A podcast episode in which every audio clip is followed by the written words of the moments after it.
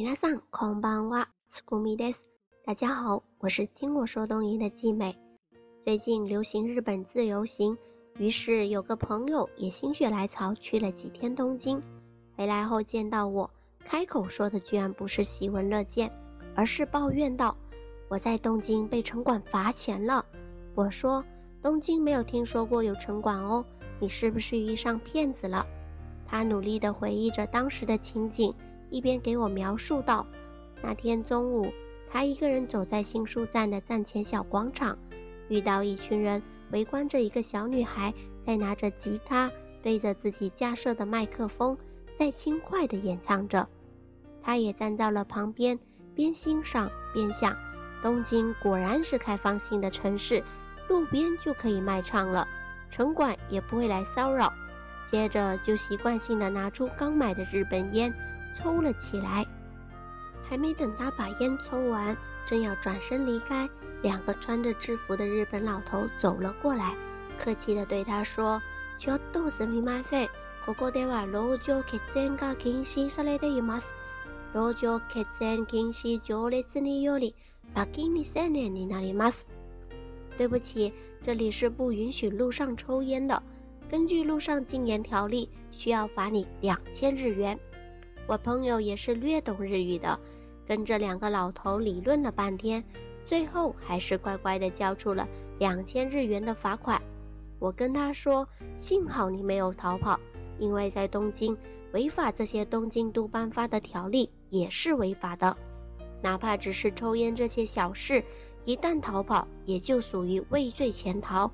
老头们跑不过你，后面的警察也不会放过你的，所以。”大家如果在旅游的时候遇上这种事情，还是乖乖交款吧。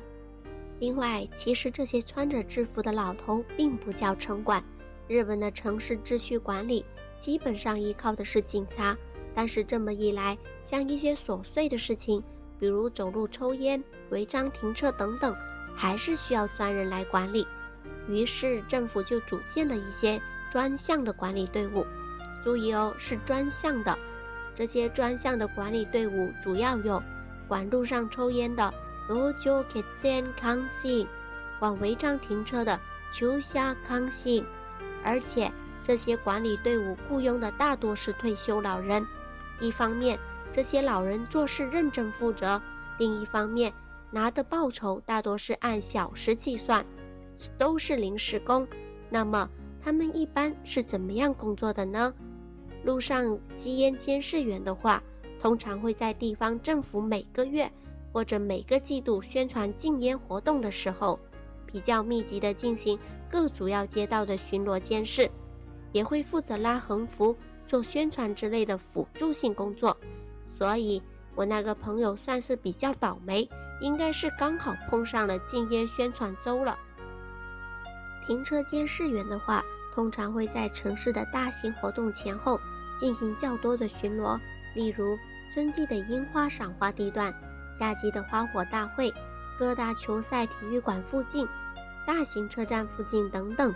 一旦发现有违规的汽车，他们会先掏出照相机拍下取证画面，还会使用随身携带的平板电脑输入车号，寻找车主的资料，并用一台随身携带的小打印机。印出罚单，最后把罚单装到一个透明的专用塑料袋中，很醒目的系在你的反光镜上。一般来说，日本一般的私家车的违章停车罚款，根据不同的地段，会处以一万日元到一一万八日元，大概是五百元到九百元人民币的罚款。当然，还会送你两分违章点数。日本与中国不一样。违章算的不是扣分，而是加分，分数加到一定的程度，就会禁止上路一段时间，更严重点就会吊销驾照。最后还是给大家科普一下，路上摆摊不是这些城管监视员管的事情，那是属于警察的范围。就例如刚才摆摊唱歌的那位小女生，事先向警察提个申请就可以了。日本这个社会。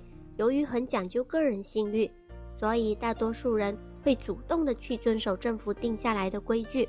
而对于一些极少数的例外情况，政府只要雇佣这些专项临时工，就足以应付了。所以，规范和重视每个人的诚信度，是多么减轻国家管理成本的事情啊！希望未来的中国社会也会少些城管，多些互相信赖。本期的推文就到此结束了，我是听我说抖音的集美，我们下期再见。